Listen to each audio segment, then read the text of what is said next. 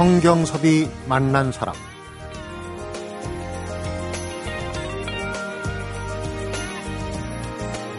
명예퇴직이니 조기퇴직이니 해서 퇴직은 점차 빨라지고 제로에 가까운 금리에다 반토막 난 집값 여기에다 자녀 교육비하고 하루에 다르게 치솟는 물가까지 노후가 갈수록 팍팍해질 거란 예상이 나옵니다.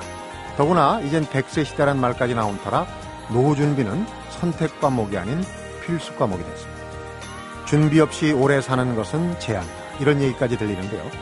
그렇다면 노후 설계는 더 이상 퇴직을 눈앞에 둔 사람만의 고민이 아닐 것 같습니다.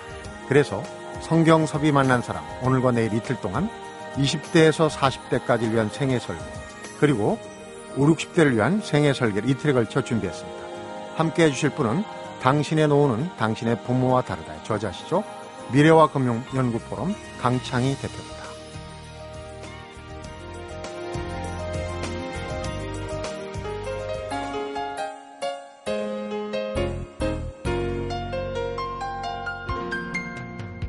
안녕하십니까. 어서 오십시오. 안녕하세요. 김창희입니다. 강창희 대표님. 네. 웬만큼 발품 팔지 않고는 참 만나 뵙기 힘든 분인데. 아이고, 오늘 스튜디오에 직접 모셨습니다. 아이, 감사합니다. 제 개인적으로도 굉장히 도움이 되는 얘기를 하실 것 같은데. 네. 우선 이제 은퇴 얘기는 어떻게 보면 너무 많이 나와서 네. 식상한 주제가 될 수도 있지만은 사실은 많이 하는 것 같아도 모르는 부분이 많습니다. 네. 그러니까 은퇴는 꼭 퇴직을 앞두고 나서 준비를 해야 되는 게 아니라 미리미리부터 네. 챙겨야 된다 이런 얘기도 하시고 은퇴라는 얘기 자체가 별로 적절한 단어가 아니다라고 얘기를 하시더라고요. 그 저도 사실은 은퇴란 말은 쓰지 말자 이렇게 주장을 하고 있습니다.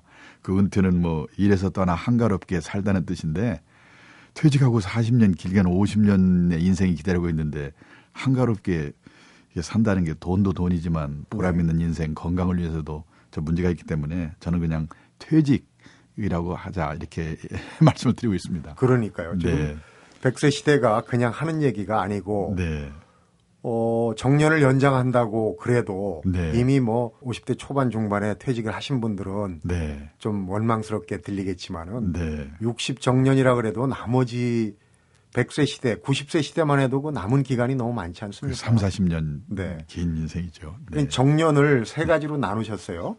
우리가 네. 지금 얘기하는 퇴직은 이제 일회 정년이고 이제 아, 그 퇴직은 이제 고용 정년. 고용의 정년. 그 회사가 정한 정년이죠. 네네. 그리고 이제 뭐 55세나 58세에 퇴직하면 아직도 몸이 쌩쌩하니까 무슨 허드렛 일이든 자원봉사 활동이든 네. 자기가 정해서 하는 일의 정년이고 네. 그다음에 이제 마지막에는 하나님이 불러가는 인생 정년. 음. 저는 그래서 고용 정년, 일의 정년, 인생 정년 이 세 번의 정년을 어떻게 맞이하고 살 것인가. 저는 이게 가장 중요하다 이렇게 네. 말씀을 드리고 있습니다. 음. 특히 이제 베이비 네. 베이비 부머들이 은퇴를 이미 시작을 했고 네.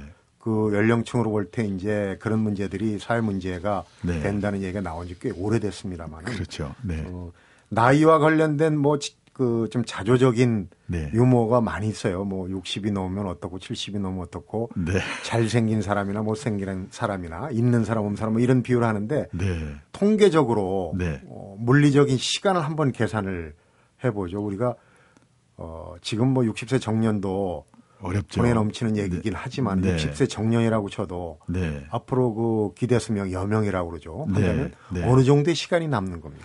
우선 그 남녀 합쳐서 2010년 평균 수명이 80세이거든요. 80.1세니까 60세 어렵지만 퇴직해서 평균 수명 80까지만 산다고 해도 네. 근데 실제는 80까지 사는 게 아니고 환갑까지만 살아남으면 100살이라고 봐야 되거든요. 네. 그래도 80까지만 산다고 해도 20년인데 이제 하루가 24시간이 아닙니까? 현역 시대는 엄청나게 바쁘지만 퇴직하고 나면 뭐 잠자는 시간, 밥 먹는 시간, 화장실 가는 시간 다 빼도 11시간 정도 남거든요. 네. 그러면 11시간 곱하기 365일 1년이죠. 네. 곱하기 20년이면 이게 8만 300시간인데 음. 우리나라 직장인들이 1년에 회사 나와서 근무하는 시간이 2256시간입니다. 평균. 네. 그럼 8만 300을 2256으로 나누면 약 36년이 되거든요. 네. 느낌상으로는 퇴직하고 20년만 해도 현역 시절에 36년이다. 음. 100살까지 40년을 보면 72년이니까 네. 도대체 이 긴 긴 후반 인생을 뭐 돈도 돈이지만 뭐 하고 살 건가 이게 아주 심각하다는 거죠. 네. 네. 기본적으로 그 아까 이제 직장 고용의 정년 네. 이후에 일의 정년이 네. 또 여러 가지 정년을 네. 얘기를 하셨는데 네. 인생의 정년까지 네.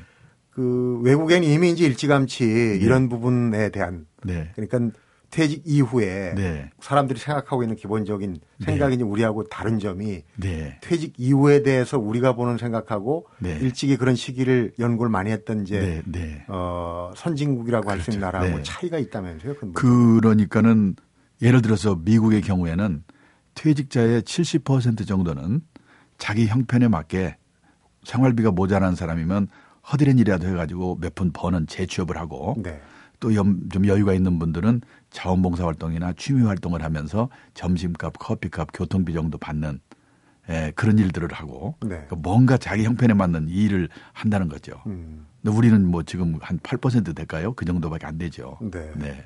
그러니까 긴 나머지 예. 인생 동안에 뭔가 일거리를 예. 찾아라. 그렇죠. 자기 형편에 맞게. 네. 네.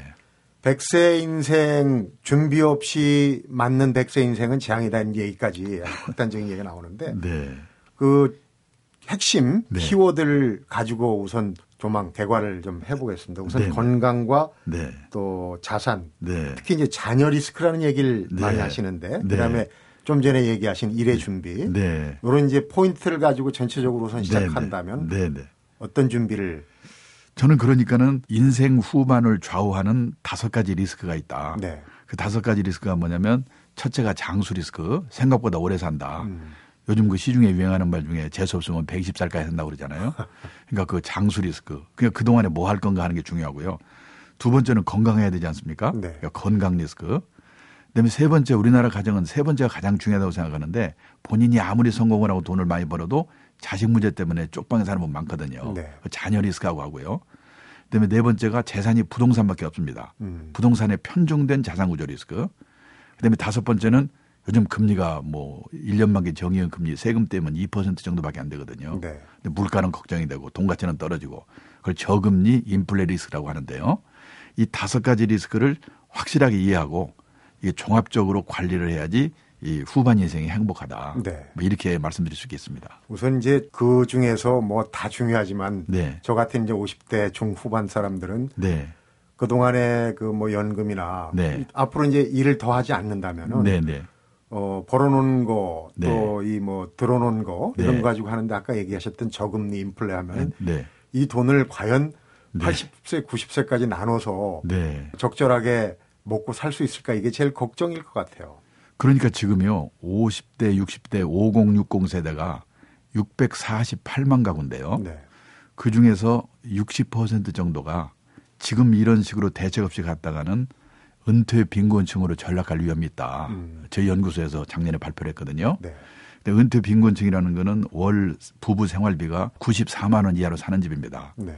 근데 그 이유가 뭐냐면 교육비 벌써 많이 썼죠. 조기 퇴직했죠. 금리 2% 떨어졌죠.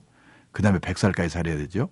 그다음에 이제 자녀 결혼병이 또 엄청 들잖아요. 그렇죠. 그러니까 이 지금 말씀드린 문제를 해결하지 않고는 대부분의 집에서는 자녀 교육 문제와 결혼 문제를 해결하지 않고는 노후 자금이 모자라거든요. 네. 근데 그 문제를 제껴놓고 방법을 찾으려고 그러니까 사실 방법이 없다고들 음. 그러는 거죠. 요번에 그 동양그룹 사태도 보면은 네. 뭐 CP나 무슨 그런 것들 네. 제대로 된 지식 없이 7% 이상 그렇죠. 금리를 보장한다 그러니까 네. 뛰어드는 거 아닙니까? 전문 네, 지식 네. 없이. 그러니까 이걸 가지고 있는 돈을 그냥 들고 있어도 될까 말까한데 그렇게 그 위험하게 그러니까 투자했다는 투자해서. 리스크에 대한 이해가 없은 것도 하나고요. 그다음에 60이 넘어가면은 버는 것보다도 방어하는 데 신경을 써야 되는데 네. 그 60이 넘은 분들이 생활비 모자라게 생겼으니까 어떻게 고금리 유혹에 빠져가지고 실수하는 분들이 많거든요. 음. 그러니까 그런 것들에 대한 교육이 우리가 너무나 안 돼 있는 거죠. 네. 그것도 문제죠. 음. 은퇴라는 얘기는 기본적으로 네. 쓰지 말자고 하지만 우리가 이제 가장 네. 어, 머리 확 들어오는 거니까 네. 은퇴를 지금부터 준비해라 해야 된다 하는데 그 지금이라는 게 네. 50대 60대가 아니라 더 앞이라는 얘기를 하셨어요. 그러니까 어 우리가 이제 얘기를 풀어가는데 언제부터 그 적용을 하는 게 저는 그 그러니까 예를 들어서 미국에서는요 주식 투자를 한다, 헌드 투자를 한다. 왜 하십니까? 그러면 노후 대비로 합니다. 노인들만 대답한 게 아니고 학교를 가 졸업하고 직장 생활을 막 시작하는 젊은이들도 노후 대비를 합니다. 이렇게 얘기를 하거든요. 그래서 저는 20, 30대부터 시작을 해야 되는데 20, 30대에 할 일이 다르고 40대에 할 일이 다를 뿐이지. 네. 일단 후반 인생에 행복하기 위해서는 20, 30대부터 계획을 세우고 음. 시작을 해야 된다. 네. 이 장수가 리스크가 되는 이유는 첫째 계획 없이 사는 거고 두 번째는 80의 세상을 떠날 걸로 생각하고 있는 돈 다 써버렸는데 100살까지 살면 그게 리스크거든요. 네. 그러니까 100세 인생을 전제로 20, 30대부터 계획을 세워서 제대로 해나가면 그게 축복이 되는 거죠. 네. 그러니까 저는 노후 준비는 20, 30대부터 시작해야 된다. 네. 이렇게 얘기를 합니다. 그러면 이제 네. 잠시 후에 네. 20, 30대 단계부터 한번 어, 어떤 걸 챙겨야 되는지 하나 네. 알아보도록 하겠습니다. 네. 성경섭이 만난 사람 오늘은 100세 인생을 축복으로 만드는데 어떤 노력이 필요한가? 미래와 금융 연구 포럼의 강창희 대표를 만나보고 있습니다.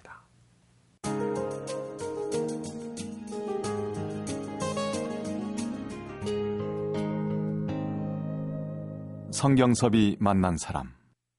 지금 두 번째 인생을 디자인하라라고 얘기하시는데 지금이 이제 20, 30대 그렇죠. 바람직한 건 20, 30세고 네. 느꼈을 때 그 시점부터 하는 거죠. 네. 그러니까. 네. 그러니까 일단 가장 바람직한 거는 사회 생활, 사회 출발과 동시에 시작하는 거다. 음. 네, 이렇게. 우선 그럼 20, 30대, 20대라고 네. 상정을 한다면은 네. 어떤 걸 착안을 해야 될까요? 처음부터. 우선 가장 중요한 거는요. 그 100세 시대에는 세상을 떠날 때까지 최저 생활비 정도를 150만 원이든 100만 원이든 그 연금으로 확보하는 게 가장 중요하거든요. 네. 그러니까 국민연금, 직장인은 퇴직연금, 그리고 개인적으로 10만 원, 20만 원 개인연금 음. 이걸 삼층연금이라고 하는데 그러니까 삼, 삼층연금을 일단 가입을 시작하는 게 가장 중요합니다. 네. 그다음에 이제 에, 돈을 빌려서라도 자기 몸값을 높이는 인적 자본 투자. 지금 그 얼마 전에 어느 자료를 보니까 남자가 주 직장에서 45세까지 근무할 확률이 30년대 출생자, 50년대 출생자까지는 70 내지 80%였는데 네. 58년생은 40%고 음. 60년생은 20%라고 그러더라고요. 네. 그러니까 몇 년 다니다가 관두고 또 다시 취직하고 그래야 되기 때문에 끊임없이 시장에서 자기 몸값이 어떻게 되는가를 생각하고 그 몸값을 높일 수 있는 노력을 해야 되거든요. 네. 그래서 저는 20, 30대 가장 중요한 일은 인적 자본 투자다. 음. 저는 그 이 가장 큰 투자 엔진은 자신의 직업이다. 이런 생각을 20, 30대 확실히 해야 된다고 생각합니다. 네. 그게 할 일이죠. 삼층연금이라는 얘기가 그렇죠. 이제 네. 네. 뭐 옛날 얘기가 돼 버렸어요. 그렇죠. 삼층연금과 그 몸값 높이는 노력이 20, 30대 할 일이다. 그렇게 네. 저는 말씀드립니다. 삼층연금 얘기가 나왔으니까 네. 잠깐 좀 네. 네. 여쭤보고 넘어갈게. 네. 지금 이제 기초연금 문제, 네, 네. 노후에 기초연금 타는 거 가지고 네. 어, 좀 논란이 많아요. 그러니까 이제 젊은 세대들이 특히 어, 삼층연금 중에 가장 기본이 되는 국민연금을 과연 들어야 되느냐. 정부에서는 어, 드는 게 유리하다 그러는 결국은 자기 돈 아닙니까? 네. 그래서 이제 뭐 시뮬레이션도 하고 네. 얼마 전에 기사를 보니까 네. 10년만 붓고 다음부터는 적금을 들어라 뭐 이런 얘기도 나오니까 이제 국민연금 기조가 흔들릴 수도 있고. 그러니까 그 연 국민연금은 일종의 그 보험의 역할을 하고 노준비 그 수단이기 때문에 예를 들어서 지금보다 조금 더 내고 덜 받는 거는 각오를 해야 되지만은 네. 저는 그 국민연금 자체를 안 주고 뭐 이렇게 되고 그런 문제는 생각지 않아도 된다 이렇게 네. 생각합니다. 그러니까 네. 이제 노인이 됐을 때 네. 기초연금을 네. 덜 탄다 그러는 사실 네. 20대 30대부터 그런 네. 계산을 하자면 좀 머리가 그렇죠. 그럴 거고 또 이게 이게 보험의 역할이기 때문에 노후 준비 수단이기 때문에 너무 그 수익률만 가지고 따질 건 아니다 이렇게 말씀드릴 수 있겠습니다. 네. 네. 어, 인적 자본에 투자를 해라. 네. 강 대표님 얘기를 좀 들어보죠. 그 원래 농경제학을 전공하셨는데 금융 전문가가 되셨단 말이에요. 그러니까 초기에 20, 30대 때 어떤 일이 있었는지 좀 본인 얘기를 해주시면 그러니까는 그렇게 보면은 똑같은 일을 하더라도 이렇게 차별화시키는 노력이 필요한 것 같아요. 네. 그러기 위해서는 매일매일 주어진 일상 과제 이외에도 조금 앞으로 2, 3년, 3, 4년 후에 세상이 어떻게 음. 달려들 것 같으니까 이런 거를 좀 보자. 관심을 갖고 노력을 하는 게 중요하고 네. 그러기 위해서는 에, 스스로 기회를 만들어 가지고 음. 하지 않으면 안 되는 그런 상황을 만들어서 좀 할 수 없이 이렇게 예를 들어서 뭐 저 같은 경우는 예, 제가 어느 잡지에 원고를 기고하겠습니다. 그 약속을 하면 의무가 되지 않습니까? 네. 그러면 그냥 후회하면서도 하게 되거든요. 네. 그거를 이제 두 번, 세 번 하면서 약간씩 전문가가 돼가는 게 아닌가. 음. 그래서 저는 재벌의 아들이나 천재가 아닌 한은 하나를 잃고 하나를 얻는 거기 때문에 예, 스스로 자기를 속박해서 조금 조금씩 발전시켜 나가는 방법이 없지 않을까 그런 네. 생각을 합니다. 네. 뭐 술도 먹어야지 애인도 만나야지 뭐 그거 다 하다 보면 아무것도 안 되지 않습니까? 음, 보통 30대 40대로 넘어가기 전에 30대까지는 네. 부부가 요즘은 다 맞벌이 그렇죠. 거의 이제 네. 맞벌이로 가는데 네. 그 남편이 생각하는 노후 네. 또 부인이 생각하는 노후가 좀 달라질 수 있지 않을까 언제쯤부터 이런 부분의 차이 혹은 뭐 이런 걸 좀 그러니까 는 이제 은퇴를 하고 나면 벌써 딱 달린 게 나타나는데 그러기 위해서는 3, 40대부터 미리미리 그 서로 맞춰가는 준비를 해야 된다. 네. 그런 뜻이 되겠죠. 네. 3, 40대부터 부부가 노후에 대해서 좀 한 달에 한 번 정도는 이 얘기를 해가지고 이런 이런 거는 예를 들어서 사는 데는 어디 살 것인지 네. 그다음에 아파트가 좋은지 전원주택이 좋은지 또 하루에 같이 있는 시간은 어느 정도 해야 좋은지 남자분들은 대부분 농촌에 살고 싶어 합니다. 네. 그리고 남자분들은 또 근데 여자분들은 대도시나 서울 근교에 살고 싶어 하고 음. 또 여자분들은 아파트에 살고 싶어 하는데 남자들은 텃밭 있는 데 살고 싶어 하고 그다음에 하루에 절반 정도를 남자들은 부인과 같이 하고 싶어 하는데 그러고 싶은 부인은 20%밖에 안 되거든요. 네. 그러니까 이런 문제들을 젊은 시절부터 이렇게 서로 대화를 해 가지고 어 맞춰 가는 방법은 노력이 필요하다. 네. 어느 날 갑자기 퇴직했는데 생각이 다르니까 그게 싸우게 되고 또 황혼이혼으로 발전하는 경우가 주위에 많이 있더라고요. 네. 네. 부부간에 같이 할 수 있는 시간도 네. 세대별로 아까 이제 네. 그 직장 생활의 지속성 네. 한 네. 직장에 네. 그것도 이제 그 뭐 30대, 40대, 50대가 이제 달라진다는 통계가 나왔는데 네. 부부간에도 같이 하는 시간이 좀 젊을 젊을 때는 뭐 같이 하는 시간이 밖에 다 생활하니까 거의 없는데 이렇게 얘기하더라고요. 그 서울대학교 한경애 교수님이 연구해서 발표했는데 우리 부모 세대들은 수명도 짧고 애도 많이 낳고 손자 손녀 보아줘야 되니까 부부가 단둘이만 사는 기간이 평균 1.4년인데 네. 베이비 부모 이후의 100세 시대에는 20년 정도를 단둘이만 살게 된답니다. 음. 하루 종일 단둘이만 그 얼굴 보고 있, 있으면요. 잘못하면 왼수되거든요. 그래서 그, 이 제일 중요한 게 남자분들은 이제 소일거리가 있어야 되는 겁니다. 네. 그런 소일거리 같은 건 어떻게 만들 건지 뭐 이런 문제들을 젊은 시절부터 이렇게 준비를 해나가는 게 참 이게 중요하지 않는가. 지금 네. 요즘 힘들어하는 것은 그런 생각을 전혀 안 하다가 갑자기 퇴직해서 그렇게 긴 시간을 부부가 같이 있으니까 문제가 생기는 거거든요. 네. 그런 것들을 지금 젊은 세대들은 지금부터 미리미리 좀 서로 이렇게 상의도 하고 이렇게 음. 하는 것 같아요 보니까. 네. 네. 평생 현역이라는 얘기가 참 저 같은 경우는 실감이 납니다. 근데 아직 네. 뭐 20, 30대는 네. 어, 어떻게 느낄지 모르겠는데 주변에서 보면 저희 또래들 퇴직했거나 퇴직을 앞둔 사람들은 네. 어, 그 전까지는 이제 퇴직하면 뭐 모은 돈으로 편안하게 여행이나 하고 네. 이렇게 저렇게 살겠다. 네. 퇴직 앞두고서 너무 기대 수명이 어, 길어지고 길어지고 그다음에 금리가 지, 집에서 예, 예. 집에서 예. 어 그렇게 안 놔두거든요. 그렇죠. 퇴직하면 또 다른 일을 차지하지 무슨 소리야 이렇게 이제 네, 네. 호랑이 눈을 뜨고 그거는 뭐 이게 주의 부인들 때문에만이 아니고 자기 본인도 예를 들어서 얼마 전에 제 친구 하나가 상당히 높은 자리에 있었고 돈도 많은 친구인데 자기는 아침에 딱 일어나면 침대에서 내려오기 전에 오늘은 뭐 할까? 그거 생각해 보고 내려온다 고 그러더라고요. 네. 하루 이틀도 아니고 30년, 40년 그렇게 살면 그 지옥이거든요. 그러니까 남자들한테는 이야간 제일 중요한 게 소일거리가 아닐까. 돈이 네. 되든 안 되든. 네. 그게 중요하다고 생각합니다. 음. 네. 평생 현역이 되기 위해서 네. 20, 30대부터 준비해야 될 거는 네. 어떤 게 있을까요? 그러니까 20, 30대부터 아까 말씀드리는 몸값 높여가는 노력, 그 다음에 남과 차별화시키는 노력을 하다 보면 그 연장선에서 되는 것 같은데요. 네. 그러니까는 요즘 청년 실업도 넘쳐나는 시대에 퇴직하고 일자리 찾는다는 게 쉽지 않지 않습니까? 네. 그래서 젊은 세대가 할 수 없는 일이거나 또는 하려고 하지 않는 일을 해야 되거든요.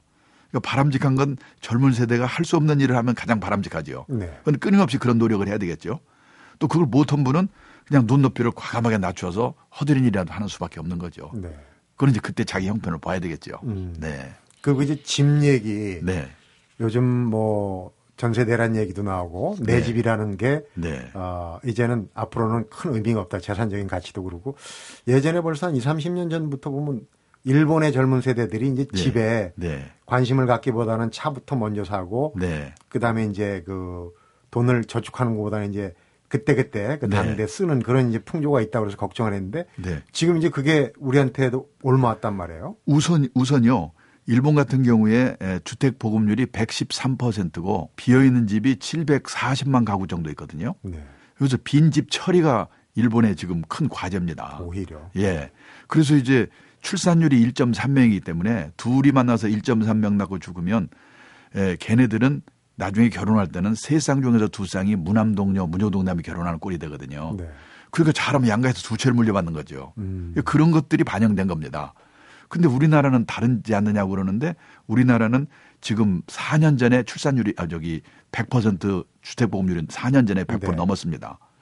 그런데 지금 출산율은 2005년 같은 경우는 1.08명이고 네. 예, 금년에 또 1.1명이래요. 음, 또 떨어졌어요. 그렇죠. 무남 동료, 무녀 동남이 결혼하게 되니까 저는 머지않아서 우리도 일본 같은 꼴이 나지 않는다고 볼 수가 없는 거거든요. 네. 그러니까 선진국과 우리의 차이는 뭐냐면 그냥 집 없으면 빌려 살면 되는 거지.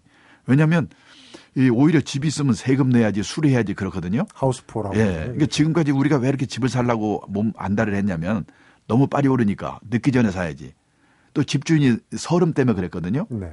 근데 일본 같은 데서는 이제 세를 놓으려면은요 집주인이 가서 사정해야 돼요. 근데 그것이 남의 얘기가 아니고 저는 몇 년 안에 우리나라에도 있을, 일어날 수 있는 일이다. 그래서 저는 집에 대한 생각이 급속하게 바뀌고 있습니다. 2010년에 안케도 조사를 했습니다.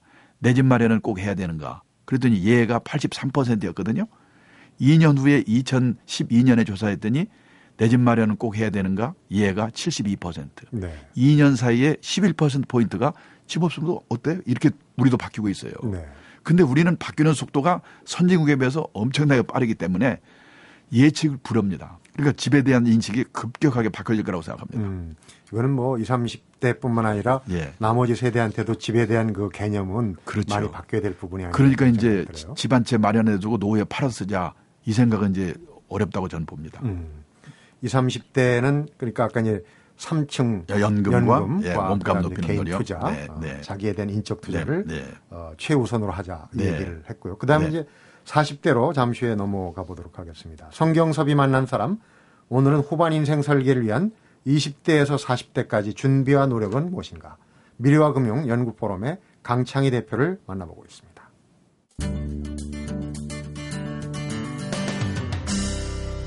성경섭이 만난 사람 예전에 인생 60 환갑이라는 개념에서 볼 때는 이 40대가 굉장히 중요한 그 시기였던 것 같아요. 그러니까 직장 생활 네. 시작해서 네. 마칠 때까지 그 영어 속담에 over the hill이라고 고개를 네. 넘어가는 나이인데 네. 지금은 또 그런 개념이 바뀐 것 같아요. 40대가. 저는 이제 40대 살아가면서 가장 중요한 게 그때부터 건강에 약간씩 신호가 오기 시작하니까 이제 건강에 조심을 해야 되겠죠. 건강 리스크 관리가 중요하다고 봅니다. 네. 그리고 그러다 그렇게 조심을 해도 이게 만약을 알 수가 없으니까 이 건강과 관련된 보험을 하나씩 꼭 들어두는 게 40대 꼭 할 일이고요. 음. 저는 40대 가장 중요한 거는 그때 애들이 초등학교 고학년이 되기 시작하거든요. 그렇죠. 거기서 자녀 리스크 관리를 부부가 공통적인 공통된 인식 소신을 갖고 시작하지 않으면 자녀 때문에 들어가는 돈으로 완전히 노후가 불행하게 되니까 네. 저는 40대 가장 중요한 과제가 자녀 리스크를 어떻게 관리할 건가. 네. 그거를 부부가 예, 어디 가서 제대로 된 교육을 받아가지고 음. 공통된 인식, 소신을 가지고 어떻게 교육비를 아낄까. 또 자녀들에게 자립하는 교육을 시켜서 나중에 성인 자녀 리스크라고 하지 않습니까? 네. 몇 억이 있어야 노후 대비가 된다고 그러는데 몇 억이 있, 있 다고 하더라도 자식이 사업에 실패해서 와가지고 손 내밀면 그거 내주고 쪽방에 살거든요. 네. 또 신용 불량자 돼가지고 그러면 또뭐 이혼해서 와가지고 음. 그래서 그거를 성인 자녀 리스크라고 그러는데요. 연어족이라고 예, 하죠. 돌아오는. 네. 그게 이제 돌아오기도 하고 또 하나는 뭐냐면 부모에 얹혀 살기 때문에 그걸 뭐 우리는 캥거루라고 그러고 일본에서는 그걸 parasite single이라고 그래가지고 기생충적 독신이라고 그러더라고요. 네. 그다음에 이제 뭐 KIPPERS 영국에서는 부모의 노후 자금을 에, 갉아먹는 자녀들. 음. 그러니까 몇 억이 있은들 그걸 자, 자녀 리스크 관리를 잘못하면 이게 노후가 불행하거든요. 네. 이 40대 과제가 건강과 자녀 리스크 관리라고 생각합니다. 실제로 노후에 생활비 지출이 줄지 않는 이유 중에 하나가 네. 그 건강 때문에 그러니까 네. 40대부터 물론 30대부터 그렇죠. 20대부터도 예. 어, 주의를 기울여야 되겠지만 그런 부분 때문에라는 그렇죠. 미국 일본에서 퇴직한 분들에게 퇴직했으니까 생활비 줄었습니까 물었더니요. 안 줄었다는 대답이 30% 40%입니다. 네. 그러니까 왜안 줄었습니까? 바로 병원비 간병비거든요. 근데 우리는 선진국에 비해서 훨씬 험한 그 삶을 살았기 때문에 조사를 하면 그 비율이 훨씬 높아질 겁니다. 네. 그래서 언제 아플지 치료비가 얼마 될지 모르는 이 건강 리스크는 이 보험을 하나 들어가지고 그걸로 해결해야 되는 거다. 음. 그게 40대 할 일이라고 생각합니다. 네. 자녀 교육 관련해서는 나중에 이제 나이 들어가지고 뭐 네. 자녀들이 사업에 아까 얘기하셨던 네. 사업에 네. 실패해서 뭐 손을 내민다든지 네. 또 이혼을 하고 그래서 네. 되돌아온다든지 그런 것도 있지만은 교육을 시킬 때 젊은 세대 특히 그래요. 네. 한명 내지 두 명이니까 아주 최고급으로 네. 하려고 하는데 네. 이런 부분이 이제 나중에 그, 그 문제가 되는 문제가 될 수 있는. 그러니까는 아까 말씀드린 것처럼 자녀 교육비를 과다 지출했기 때문에 자녀도 사실은 그 교육비라는 게 시험 잘 보기 위해서 하는 거거든요. 네. 근데 아까 말씀드린 것처럼 시험 잘 보는 걸로 이제 앞으로 경쟁력이 되는 시대가 아니기 때문에 네. 자녀들에게도 도움이 안 되고 그 돈을 과다 지출해서 자기 노후 자금 마련도 못 하고 근데 옛날에는 자식들이 어, 도와줬으니까 상관이 없는데 이제는 노인이 노인을 부양해야 하는 시대거든요. 100살까지 네. 살다 보니까. 네. 자식도 노인인데 나를 도와줄 수가 없거든요. 그러니까 돈을 다 써버렸는데 자식은 안 도와주고. 음. 그러니까 그거를 40대 중심을 잡고 하지 않으면 저는 안 된다. 네. 저희 회사에 미국 교포이면서 미국 변호사 하는 분이 있는데요. 졸업한 지 십몇 년 됐는데 아직도 대학 다닐 때 융자 받아서 학비 대 거를 지금도 갚고 있더라고요. 네. 그러니까 우리나라나 일본의 부모들은 대학 등록금은 부모의 책임이다 이렇게 생각하는데 미국의 대부분의 부모들은 대학 등록금 어, 지네들이 융자 받아서 다니고 취직해서 갚겠지 이렇게 한다는 거거든요. 네. 그리고 이제 또 결혼 비용은 일본과 우리가 다릅니다. 일본에서는 젊은 애들이 결혼 비용을 부모한테 신세질려면 이렇게 눈치 보다가 어떻게 조금만 좀 도와줄 수 없을까요? 이 정도인데 없어요. 우리는 당연히 손 벌리잖아요. 네. 그러니까 그게 일본과 미국이 하는 것만 봐도 우리가 지금 자녀 비, 관련 비용이 얼마나 과다 지출하고 있는가 알 수 있습니다. 음. 그 지출하고 나서 나중에 자식이 책임을 지면 좋은데 이제는 그런 세상이 또 아니기 때문에 네. 네. 자녀 자립도 해치면서 노후 준비도 안 되고 근데 왜 그러면 사람들이 실천을 못 하느냐 결국 남의 눈 때문에 그래 남과 비슷하게 해줘, 해줘야지 네. 이거를 과감하게 여기서 깨닫지 않으면 앞으로 큰 불행이 올, 오지 않을까 그런 걱정이 되지요. 그 대표님도 실제 사례를 네. 따님하고 네. 약간 그 얼굴 붉힌 사례가 있고 뭐 얼굴 붉기까지는 없지만은 벌써 유치원 들어가는데 예, 영어 무슨 유치원을 넣, 들어가느냐 마느냐 또는 사립학교를 들어가느냐 저는 그래서 이게 보통 얘기하면 이게 잔소리가 되지 않습니까? 네. 제가 장문의 편지 A4 용지 두 장에다가 그 문제점에 대해서 네 남편이 몸이 가볍도록 네가 옆에서 도와주지 않으면 안 된다. 음. 그렇게 해서 제가 이 편지를 쓰면 좀 효과가 있거든요. 네. 그래서 저는 좀 효과를 봤습니다. 음. 네. 상사 주재원으로 나가든지 이제 저희 주변에는 네. 폰이나 이렇게 네. 나갔던 그 선후배들이 이 40대 아이들 거기서 이제 현지 교육을 시키다 네. 보면은 네. 네. 거기다 이제 남겨두고 네. 이제 대학을 보내는 경우가 있는데 네. 공부를 잘할수록 경지가 더 어려워지더라고요. 거긴 저 유명 사립대학은 한 명 그 교육시키는데 1년에 막 억대가 들더라고요. 그렇죠. 몇몇 불 들어가. 네. 그 이제 아예 네. 귀국할 때 같이 데리고 들어오는 그런 네. 게 이제 현명하다고 얘기하는 경우도 있고 한데. 그리고 또 하나는 제가 아는 분도 어떤 분은 영국에 이 교환 학생으로 갔는데 네. 3학년까지 그냥 놔두면 옥스포드 대학 틀림없다. 그러니까 장학금들 내가 놔둬라. 그럼에도 불구하고 정중하게 사양을 하고 데려왔다고 하더라고요. 네. 왜냐하면 적어도 미성년자 고등학교를 졸업할 때까지는 부모 형제와 부대끼면서 살아야 네. 가족 간의 정이 생기고 봉사정신, 희생정신을 배울 수 있습니다. 음. 그 데려왔어요.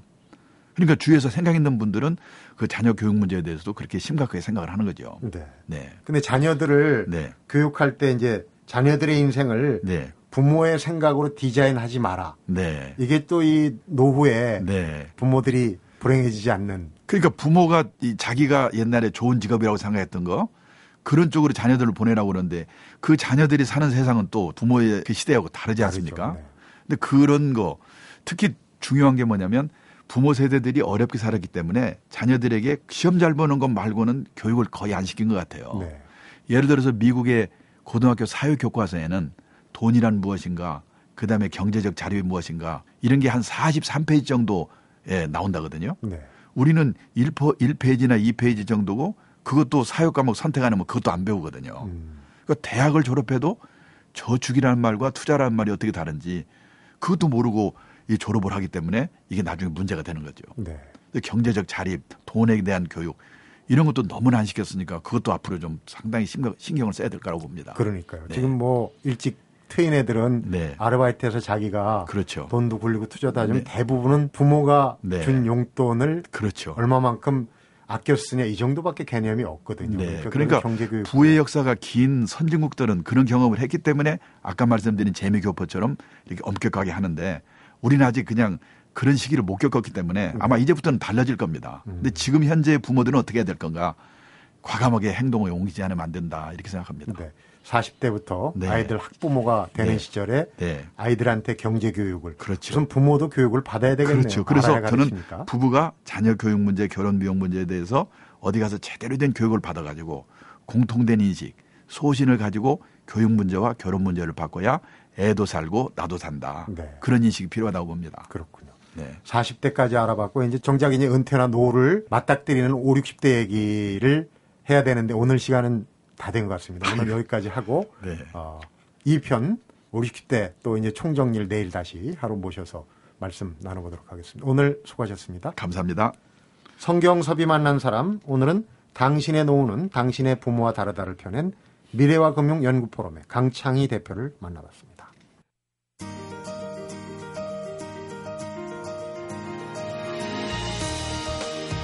강창희 대표는 이제 은퇴란 없다고 그러죠. 과거 수명이 짧을 때는 은퇴가 있었지만 100세 시대는 교육과 취업 그리고 퇴직이 재교육과 재취업으로 이어져야 한다는 겁니다. 그래서 적어도 80세까지는 돈벌이든 사회공헌 활동, 자기 실현 활동을 해야 한다는 얘기예요. 강창희 대표의 이런 50대와 60대를 위한 은퇴 이야기와 후반 인생 설계야 내일 하루 더 이어서 들려드리도록 하겠습니다. 성경섭이 만난 사람 오늘은 여기서 인사드립니다.